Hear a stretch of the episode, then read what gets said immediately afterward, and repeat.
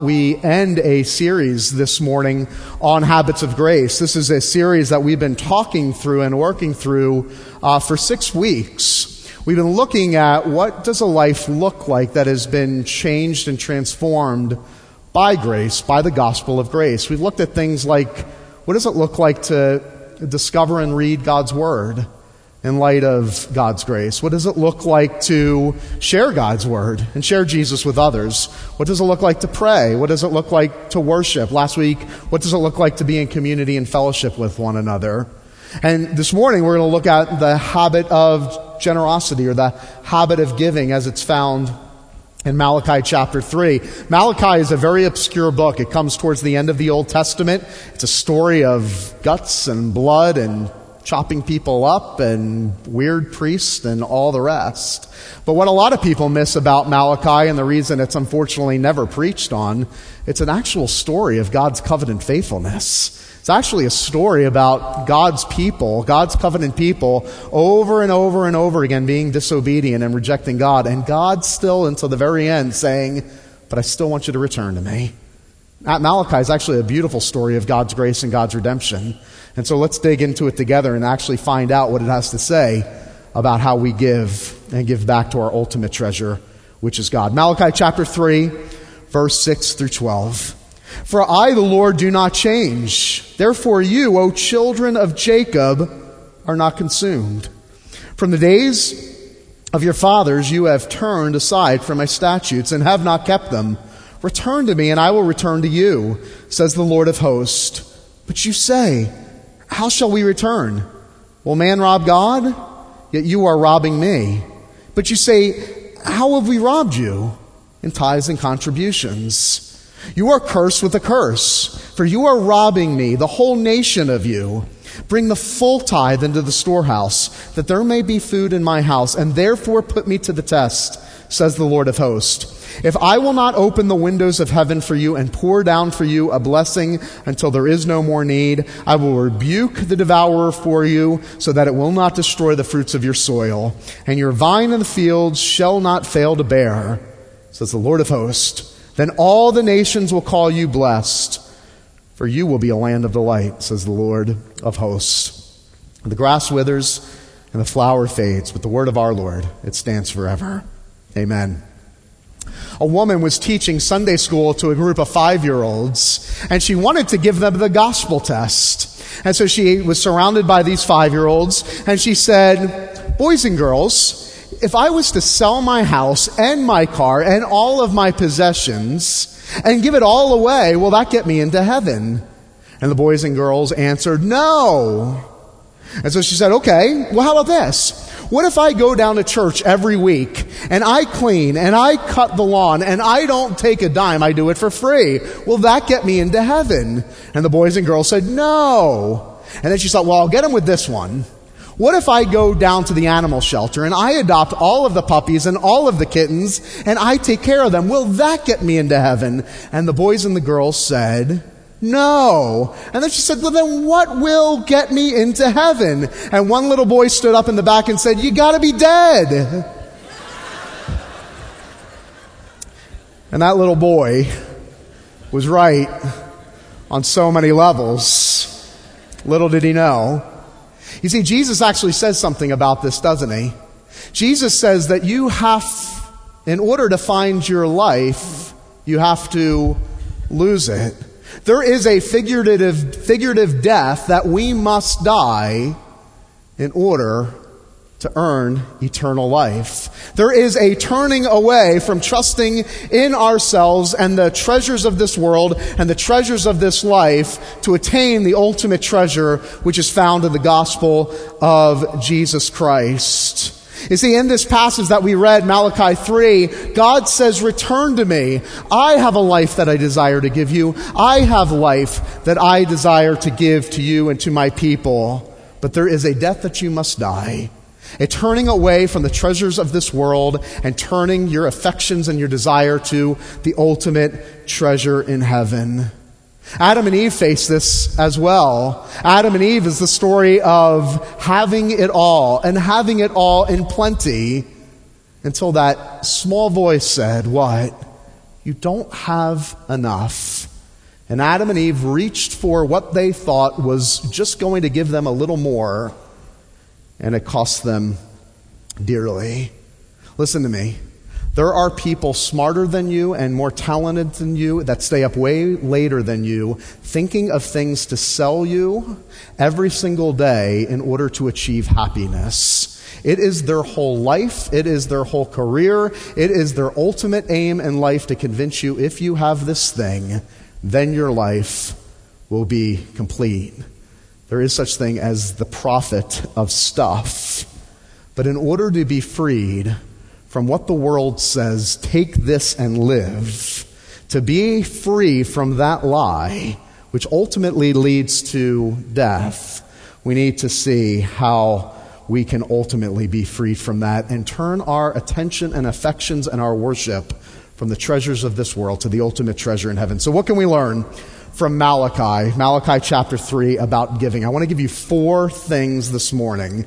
Let's take out our notes, take out our pens. Four things about giving from the prophet Malachi. The first thing is this number one, giving reminds us that everything ultimately belongs to God. Look at the language that God uses here. In verse 8 and 9, God makes this very personal. He says, Stop robbing. Stop robbing me. I remember when I, uh, uh, as, as a kid growing up here at Coral Ridge, I heard this for the first time from Dr. Kennedy, and I had thought all as a kid that Dr. Kennedy was saying this until I read this in Malachi chapter 3. God actually says, stop robbing me. The word here for robbing is, is a rather unusual one. The word here for robbing in Malachi chapter 3 is not what we would consider in our culture petty theft.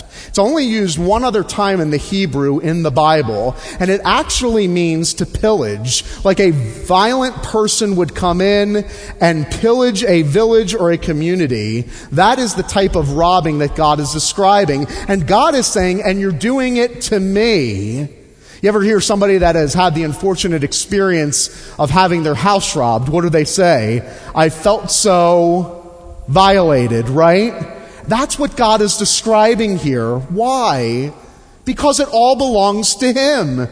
Everything in creation, everything in the air and in the sea and in the earth, everything that we possess here on earth, both great and small, ultimately all belongs to God. And that's what gives God the right to make this audacious statement that you're robbing me. Why is this important to giving? You will always be offended by the idea of giving and tithing. You will always be offended by sermons like this. I know there are people right now saying, ha ha! I knew it. I knew it. They were going to get to giving eventually. And I knew, I told myself, the minute that preacher talks about giving, we're finding a new church the next week. I know there's people out there right now thinking that. You will always think that. You will always be offended. The idea of giving will always rub you the wrong way until you understand that God ultimately owns it all. Everything we possess, everything we hold on to, ultimately belongs to God. And until we are understand that principle that we are ultimately robbing God from withholding from Him what ultimately belongs to Him that He owns, we will always be personally offended.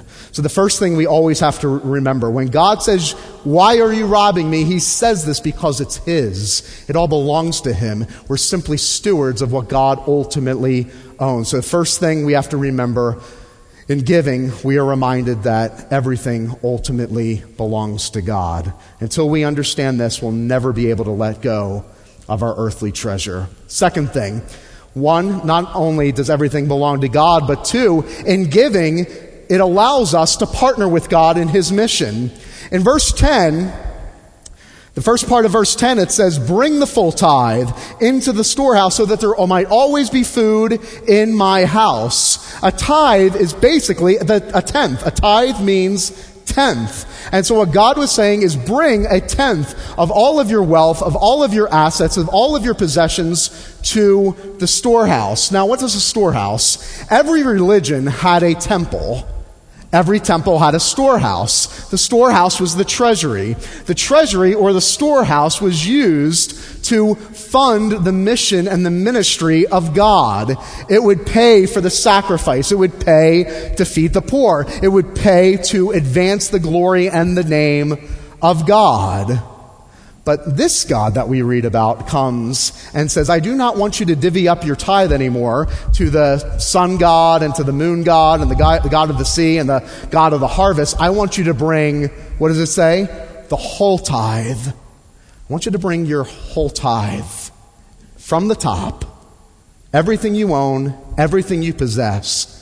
I want you to bring the whole thing, and I want you to give it to me to fund my ministry, to advance the glory of my name. See, when we give, we forget that we have the incredible opportunity to partner with God in His mission. God could have chosen any means possible to get His name out. He could have chosen any means possible to help the poor and feed the hungry, could have chosen any means possible to share His gospel here at home and abroad and to advance His name both far and wide. And He said, I'm going to choose you. Colossians tells us that God co-labors with his people. And one of the ways that we co-labor with God in the mission of God is helping to fund the mission and the ministry of God through presenting our whole tithe to the storehouse and to the ministry and mission of God himself. Now you might be sitting here going, wait a second, tithe means tenth? When I start doing the math, as we heard from Ken earlier, you're saying 10% off the top goes to the ministry of God? Wow. And I go, yes, wow. God owns it all. And he, this is what he says. He says, I own it all. I'm going to take one tenth and you get nine tenths. You can't find a deal like that anywhere in the world. God says, I'm going to make it all, create it all, own it all, and I'm going to take one tenth and you get nine tenths. And that's how we'll work together. Not 50 50, not 70 30, one tenth to me, and you get the rest. And that's how we'll partner together in this thing called gospel ministry. It's the floor. Never heard a deal like that before. You never will. It's the least that we can give. The tenth from the top, the whole thing to fund the mission and the ministry of God. So, first thing, giving reminds us everything belongs to God. Two, giving allows us to, to partner with God in his mission and in his ministry. Third, giving requires trust. If God calls us into community and partner with him to do this thing called ministry, then it, er, like every partnership, like every relationship, it requires trust. What it, does it say in the second half of verse 10? It says, and it's a very audacious invitation, God says, therefore, put me to the test. What God is basically saying is, try me. I dare you. I dare you to trust me in such a way that you will give and trust me, fail to trust me that I won't provide. I dare you. I dare you to trust me. Test me. Try me. I dare you. There is a level in this partnership with God in giving in which we must give our ultimate trust and dependence to God. Now, granted, more than likely, there are plenty of people out here right now so going, no way, no how. And you might even come up to me after the service and go, but you don't understand my circumstances. You don't understand where I'm at. I'm new to the church. Do I have to tithe? And with every ounce of my being, you don't understand how tempting it would be to say, nah, don't worry about it, because I want you to come back next week. But I can't tell you that just as I can't tell my kids, don't go to bed. Just as I can't tell my kids to, that they don't have to go to school, that I can't tell my kids that they don't have to brush their teeth and do their homework. For me to tell us as a church, to tell you as a church, that we really don't have to be obedient to what God says here in His Word is sentencing all of us and ultimately our church to a life of immaturity. But more than that, I am robbing you and we are being robbed of the joy of trusting God. Ah, that one North American Christian would actually have to trust God. Could you imagine?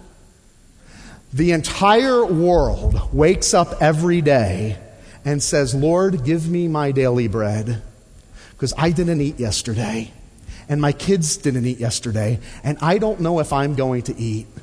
We don't pray that prayer. We go to Publix for our daily bread. To actually train ourselves to develop the habit of actually getting on our knees and saying, I don't know where it's going to come from, but I want to be obedient to you. I want to follow you. I want to actually trust you. If one North American Christian would actually live their life in such a way that they were actually obedient and trusted God and said this God, there is nothing in my hands I bring, only to the cross I cling. See, for us to walk away from this passage and go, it's maybe true for some, but not true for others. This whole habit of giving thing is actually robbing us of the joy and the treasure of learning what it looks like to ultimately trust God with everything. It actually might be the thing that you need to do the most to learn to trust God for everything. So, giving tells us that it requires trust. God owns it all. Giving allows us to partner with God in His mission. Giving requires extreme trust. Lastly, fourth, and most important, giving allows us to discover the big giver. In verses 10 through 12, God does not say, Test me, and I'll provide for your the basic needs. What does He say? God says, Test me, and will I not open the heavens and pour out an abundant of, abundance of blessing upon you until you have no more need and until the whole watching world says, That is a blessed people, that is the land of delight a people in light of what they have done to God, rejecting God and turning away from God, God would have had every right to say, Watch me open the heavens and rain down fire and judgment upon them. But God doesn't do that. God says, Watch, I dare you, I test me. Will I not open the heavens and pour out my abundant grace upon you? Lavish love. You see, part of giving is not about you being the big giver. It's discovering how great the Father is in his lavish love towards us, and that we, in response, get to give a morsel, a crumb, in comparison to what God has done for us. Now, you might say, but somebody's got to miss out. Somebody's got to lose. And that's the gospel. You see, the good news of Christianity, unlike any other religion in the world, says there is one that loses, and his name is Jesus Christ. It's Jesus Christ who had the treasure of heaven in the palm of his hand, who Paul says became poor so that you might become rich, Be- experience poverty so that you might experience the richness of the treasure of God in the gospel. Jesus dies and we live. He was condemned and we flourish. And that's the gift that God gives. We get to discover over and over again that God ultimately is the big giver in this relationship. We ultimately respond in light of the great generosity of God. Can you ever put a price tag on that? See, if you go home today and go, okay, I got to get my calculator out. What's the bare minimum I can give? And th- you've missed it. If this is about the bare minimum and how can I just get by, you've missed it. You've missed the big giver. Can you put a price tag on eternal life? Can you put a price tag on the ministry of the gospel? Can you put a price tag on the gospel going out from this church? Can you put a price tag on the salvation of your children's soul? Can you put a price tag of all the things you and I receive in light of what Jesus has done for us? Millions and millions, all the treasure in the world will never compare to what God has done for us. And when we gri- get gripped by the great giver, God, This is what compels us and moves us. This is what gives us the want. As Ken says, the wanter changes. Do you know this, Jesus? The one who became poor so that you might become rich. The scriptures say that God so loved the world, he gave. God gave. Who? Jesus Christ. So that we wouldn't be condemned, so that we would flourish, so that we wouldn't die, so that we would live forever. Have you met the treasure of heaven? Ultimately, the only thing that'll change you and compel you to give in light of the outrageous giving of God towards us. A few years ago, saw a story about a soldier who was fighting the war in Afghanistan and his wife was back home in Jacksonville and he wasn't able to be home for her birthday, but he knew that her favorite thing to eat was a pepperoni pizza from Mellow Mushroom. And so, knowing that he was going to be in Afghanistan fighting this war and that his wife was at home in Jacksonville, he writes a letter from Afghanistan and he says, My wife's birthday is coming up and she would love nothing more other than me coming home than to have a pepperoni pizza from Mellow Mushroom on her birthday. So, what do they do? What does Mellow Mushroom do? Just slop a pizza together and deliver it? No. They pull out all the stops. They make the biggest pizza they can make and they put it into a heart shape. They take every pepperoni and they cut it into little hearts. They gather cards and candies and balloons and gift certificates and they come together as a, as a store and they deliver it to her house at no charge. Why? Why? Because they said, this guy is willing to give up his life for us. The least we can do is take care of his bride. You have a Savior that is not willing to give up his life. You have a Savior that gave up his life for you. The least we can do is give and take care of his bride.